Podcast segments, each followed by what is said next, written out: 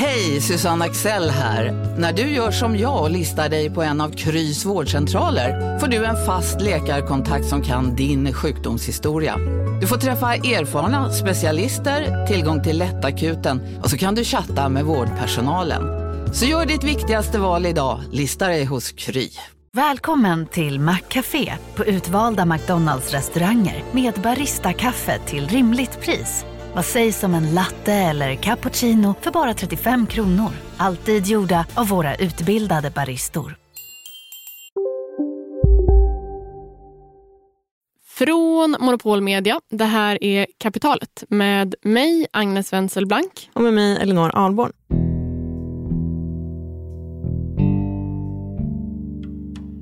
Året är 2012.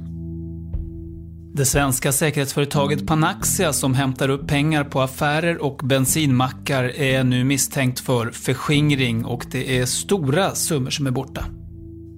Jag har jobbat i butik väldigt länge och det är första gången som man blir rånad av ett eh, väktarbolag. Panaxia går i konkurs och det avslöjas att man har förskingrat enorma mängder pengar som man helt enkelt stulit från olika handlares dagskassor. Nästan en halv miljard kronor är borta.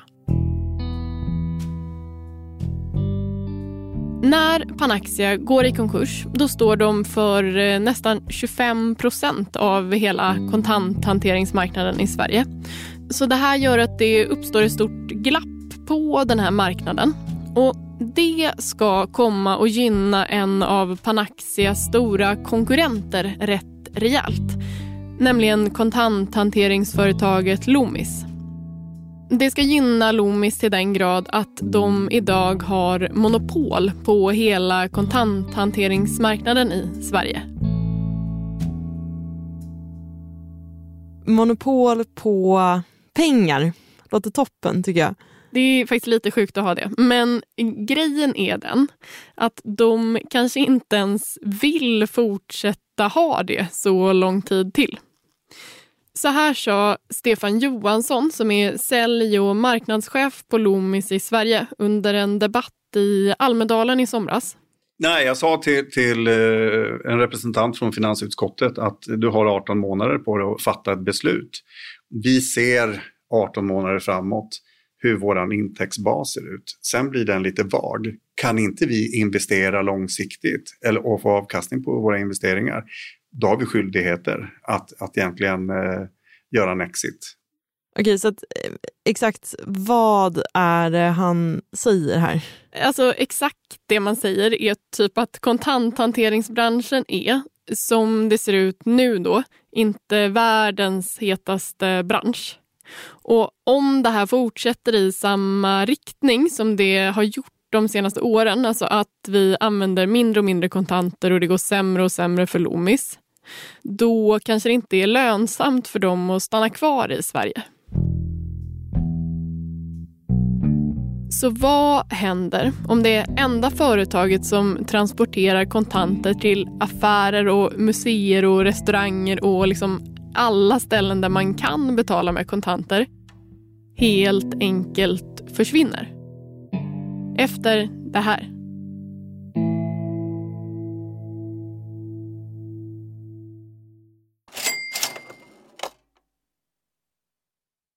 Kapitalet sponsras av SPP och Storebrand Asset Management. Eh, Storebrand och SPP hör ju ihop sedan många år och utan att gå in på några detaljer här och nu så kan vi i alla fall säga att eh, Storebrand Storbrand förvaltar över 1200 miljarder kronor, bland annat åt just SPP. Och du har ju träffat Storbrand, Jakob, och pratat om eh, Kina. Ja, eh, vi, vi pratar i alla fall om hur Kina blivit en sån otroligt viktig del i omställningen av energisystemet. Över 70 procent av värdekedjorna inom vind och solkraft kontrolleras av Kina, vilket mm. är otroligt när man tänker på det. Ja. Och Det handlar om att Kina väldigt tidigt insåg att energi är makt och att man genom sol och vindkraft kan göra sig typ fri från att importera olja och gas och sånt. Then if you think that tomorrow or today's you know power base is going to in a large part be about renewables, then obviously having a stranglehold on those renewables and all the technologies that go into it is going to be part and parcel of that power play. Eh, det här är då Philip Ripman som ansvarar för Storbrand Global Solutions, eh, en fond som investerar i lösningsbolag över hela världen. Mm. Och hela det här avsnittet om Kina och geopolitiken som nu liksom är invävd i den globala omställningen, eh, den släpper vi som en bonus här i kapitalet nu i veckan. Ja, och mer information om Storbrand kommer vi få i kommande avsnitt och eh, man hittar också förstås mer om man vill ha det här och nu på storebrand.se. Vi säger stort tack till SPP och Storbrand. Tack!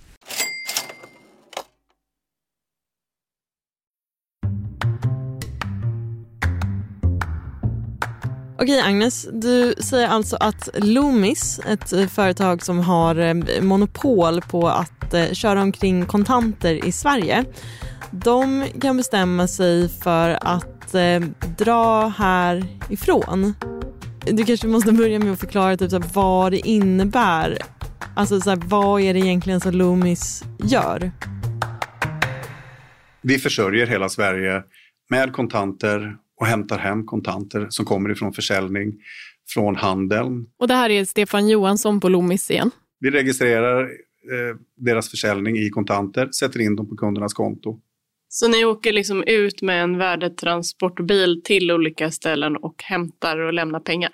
Så kan man säga. Vä väldigt förenklat så, så gör vi så. Okej, så de levererar helt enkelt kontanter till eh, alla i princip? Ja, alltså alla som i butiker och restauranger och typ bankomater och banker och offentliga sektorn.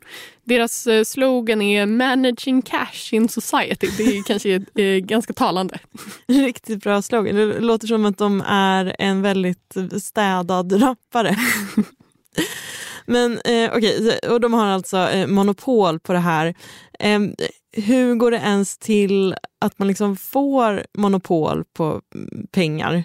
Jag tänker att vi ska backa bandet och förklara hur det gick till.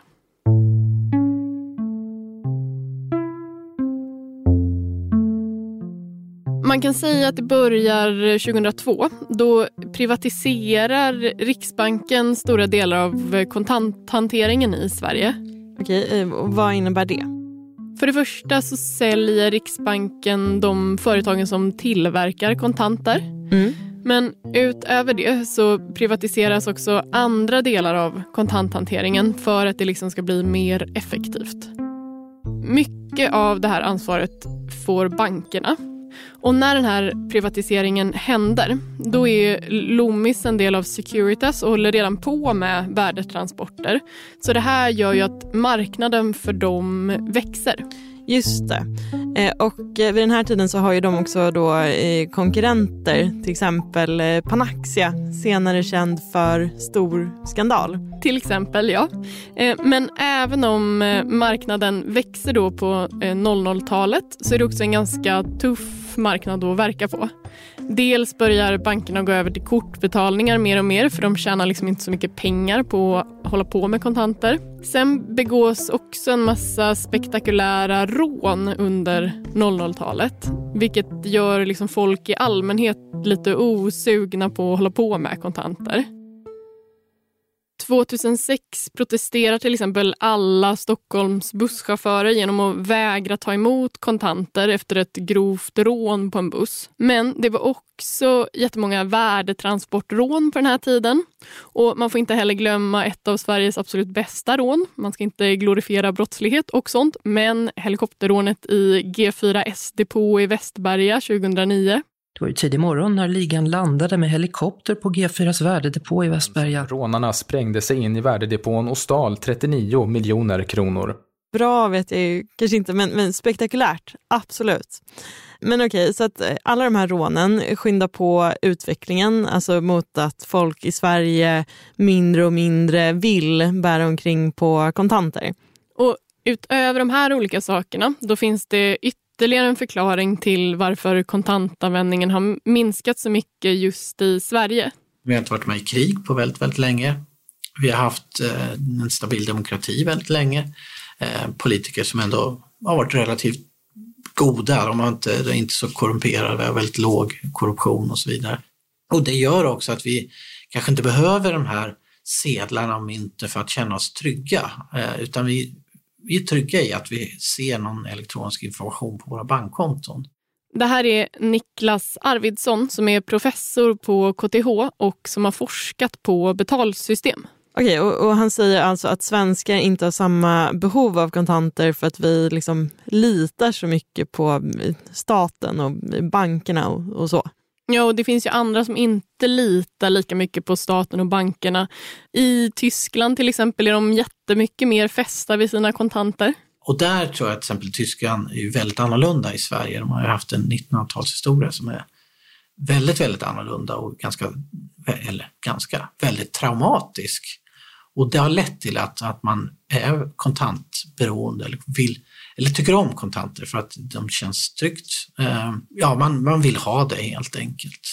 Så att eh, en massa olika saker, till exempel eh, spektakulära rån och eh, stark tillit gör att eh, svenska folket blir mindre och mindre sugna på kontanter under 00-talet. Exakt, och 2007 då pikar kontantanvändningen. Alltså då har vi som mest kontanter i omlopp i Sverige och efter det kan man liksom se hur kontantanvändningen går stadigt neråt. Och En sak som har spett på det här det är ju till exempel att Swish lanserades 2012. Och Det här året händer också lite andra saker i kontantvärlden. Just det, eh, det är då som Panaxia konkar efter en stor skandal. Exakt. Och eh, som sagt har ju de, när de konkar, uppemot 25 procent av hela kontanthanteringsmarknaden. Och Loomis, de får ta över en stor del av Panaxias kunder och växer ju då ytterligare. Så efter Panaxias konkurs då har Loomis typ 75 procent av hela kontanthanteringsmarknaden i Sverige. Mm, på god väg mot monopol då?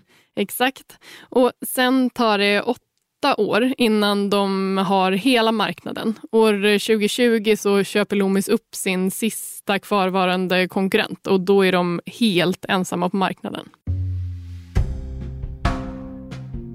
De har fått vad som kallas ett naturligt monopol.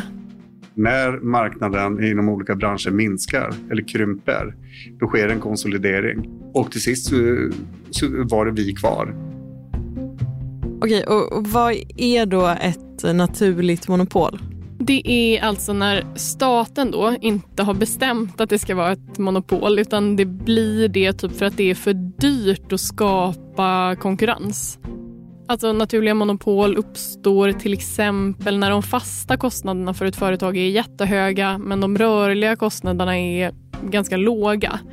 De fasta kostnaderna i kontantbranschen är ju då till exempel depåer eller värdetransportbilar och kanske ställen där affärer kan lämna in sina dagskassor och så. Och Det här gör liksom att ju fler kunder man har desto billigare blir det för varje kund och därför blir ju konkurrensen konkurrens kanske dyrare då än om det bara finns ett företag som har monopol. Utom om det företaget då skulle få för sig att börja höja sina priser jättemycket plötsligt. Ja, men i Sverige har vi ju tack och lov vårt Eh, underbara konkurrensverk som har massa lagar och regler för företag som har monopol och liksom håller nere priserna. Efter Panaxias konkurs till exempel så anmäldes Loomis till Konkurrensverket av en organisation som heter Svensk Handel. För man tyckte att Loomis liksom utnyttjade sin dominerande ställning genom att sätta oskäligt höga priser på kontanthantering. Men det fanns liksom inga bevis för att man hade gjort det här så ärendet skrevs av. Och så här beskriver Stefan Johansson på Loomis vad som hände. Vi kunde styrka för Konkurrensverket vår pris, prissättning innan och prissättningen efter Panaxias konkurs. Och vi drog absolut ingen nytta av deras konkurs utifrån tillgång och efterfrågan-principen. Redan då hade vi en väldigt hög marknadsandel. Så att eh, ärendet skrevs av.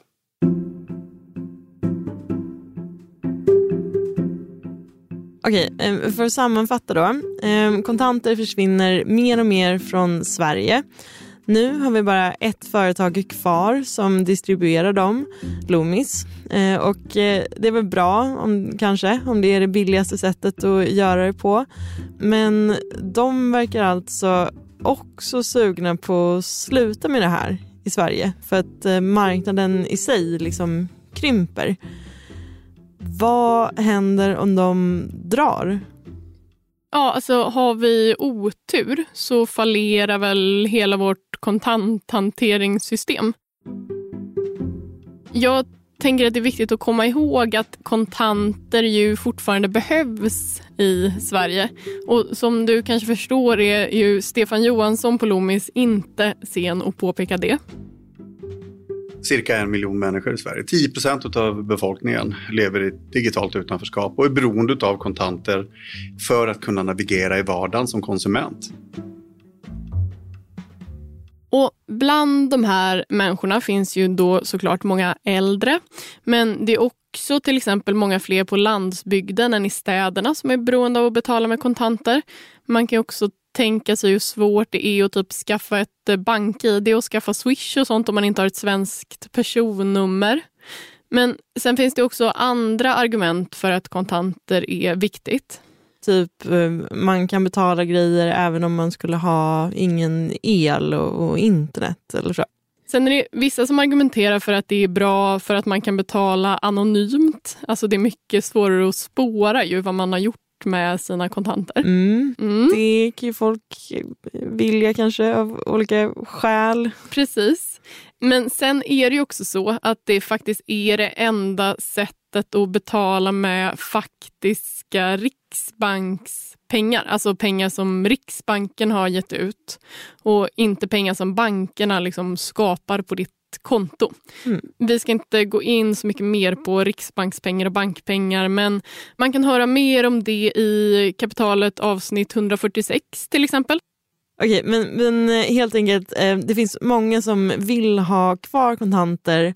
Eh, Sverige är helt enkelt inte redo att överge dem helt, låter det som. Frågan här det är nog snarare vem som ska betala för att de ska finnas kvar. Vem ska rädda pengarna efter det här?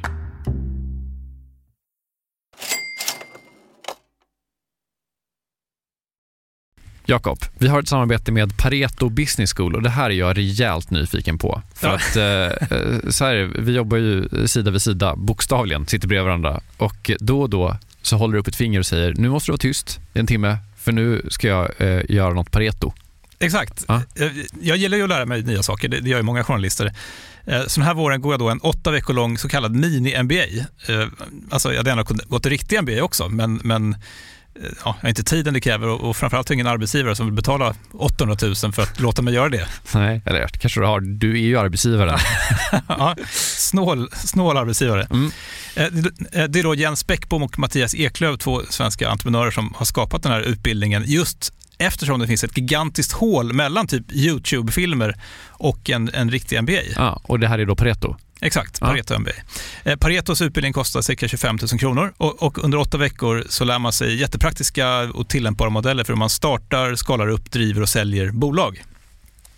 Eh, Jens och Mattias eh, de håller själva i många föreläsningar. De är garvade entreprenörer båda två. Mm. Och så man så olika gästföreläsare som kom in. Mm. Typ någon kille som, som, eh, var expansionschef på Spotify, någon som körde marknadsföring på Revolut, en kille som driver Sveriges största campingkedja, mm. som har varit med i kapitalet faktiskt, okay. Johan Sör. Ja. Ah, just det. Också varit en helt otrolig svensk eh, entreprenör som byggt massor med grejer i Vietnam. Alltså makalösa berättelser. Oh, wow. Eh, så den här kursen består av en blandning förinspelade moment och seminarier, men man går också i då så här kohorter tillsammans med andra deltagare från Sverige och utlandet. Jättenyttigt, eh, eh, tidseffektivt och funkar jättebra för, för den som vill driva egen verksamhet som, som typ vi gör här. Eller om man typ driver projekt och affärer i större bolag. Wow. Om man är taggad på att eh, bli en del av den här, liksom, vad ska man säga, Jakob skolan om man vill bli som dig, lära sig lika mycket som, som du har lärt dig, vad, ja. vad gör man då? Eh, nästa kursstart är 5 april, så vill man ta ett kliv framåt i sin utveckling eller karriären eller så, gå då till arbetsgivaren och kolla om du inte kan gå den här utbildningen. Priset ligger alltså på 2500 euro, men ni får 10% rabatt om ni anger Monopol Media som referens när ni eh, gör er anmälan. Mm. Eh, man kan också gå in på paretoschool.com för att eh, läsa mer och ja, se lite smakprover från själva utbildningen. Mm. Så att eh, man sparar jättemycket pengar i för att gå Handels MBA och man sparar ytterligare pengar om man tar del av eh, Monopol Media-erbjudandet. Ja, exakt. Ja, en no-brainer som vanligt. Mm. Plus att man blir ju eh, alumnkollega med mig då. Verkligen. Så stort, stort tack till eh, Pareto Business School och eh, gå in på paretoschool.com.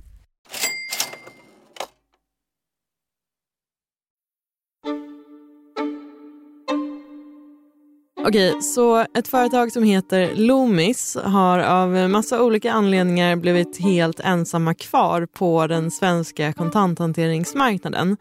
Bland annat för att kontantanvändningen har gått ner jättemycket. Men de flesta vill ändå ha kvar kontanter i någon form men Loomis vill liksom inte fortsätta finnas kvar på den svenska marknaden om de inte också tjänar pengar på att hantera kontanter.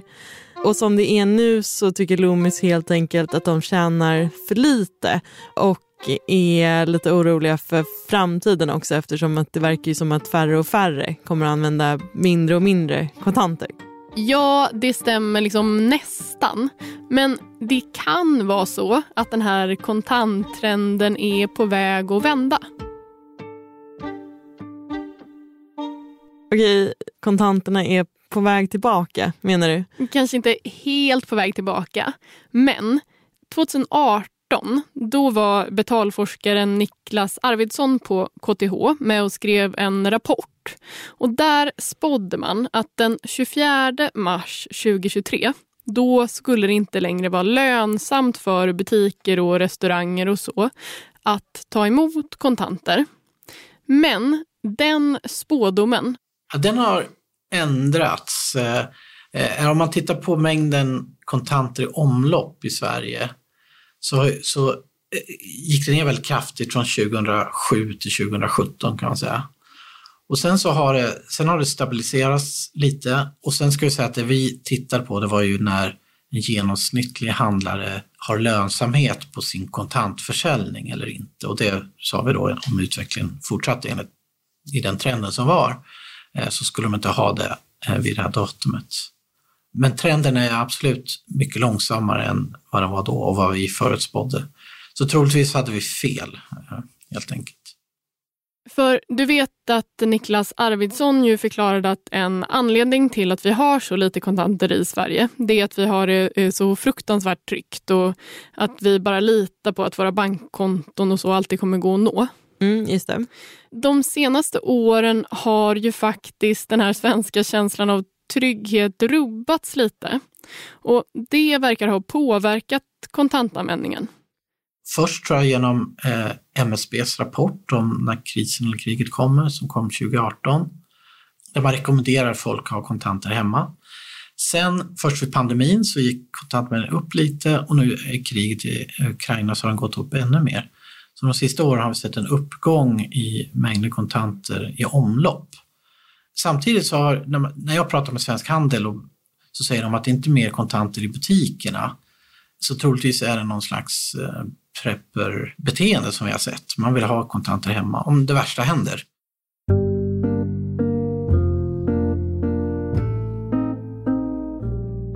Okej, så att eh, folk har börjat använda lite, lite, lite mer kontanter igen för att de känner sig otrygga. Eh, jag tycker ändå det låter ganska deppigt. Men eh, kanske inte för Loomis del i och för sig. Nej, det är väl bra för Loomis liksom.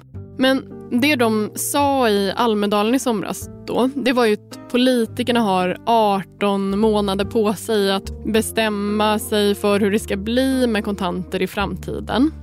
Och Det var liksom för att Loomis kunde se 18 månader framåt hur deras intäktsbas såg ut.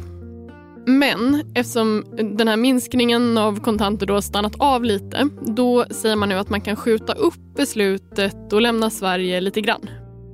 Men man tycker ändå det är väldigt viktigt att staten gör någonting åt kontanternas osäkra, osäkra framtid.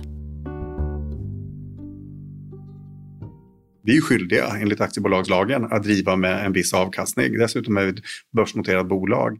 Och det här är alltså Stefan Johansson på Loomis igen.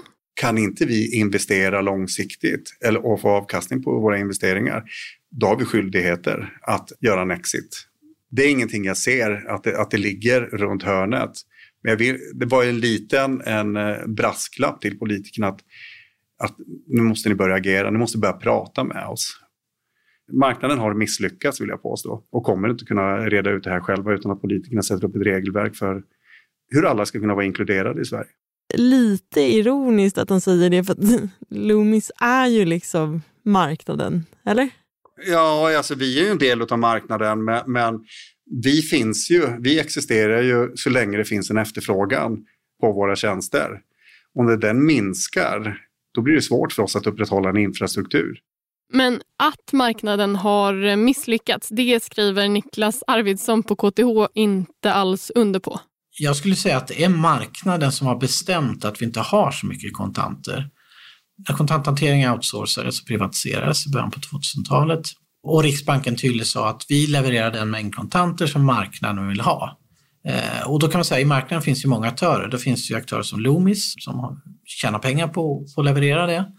Det finns banker som inte tjänar pengar på kontanthanteringstjänster. Det finns handlare, butiker som, som egentligen ja, får lägre kostnader om de eh, har elektroniska betaltjänster snarare än kontanter. Och konsumenter som tenderar att föredra elektroniska betaltjänster. Så därmed har ju liksom marknaden sagt sitt. Marknaden föredrar elektroniska betaltjänster före kontanter.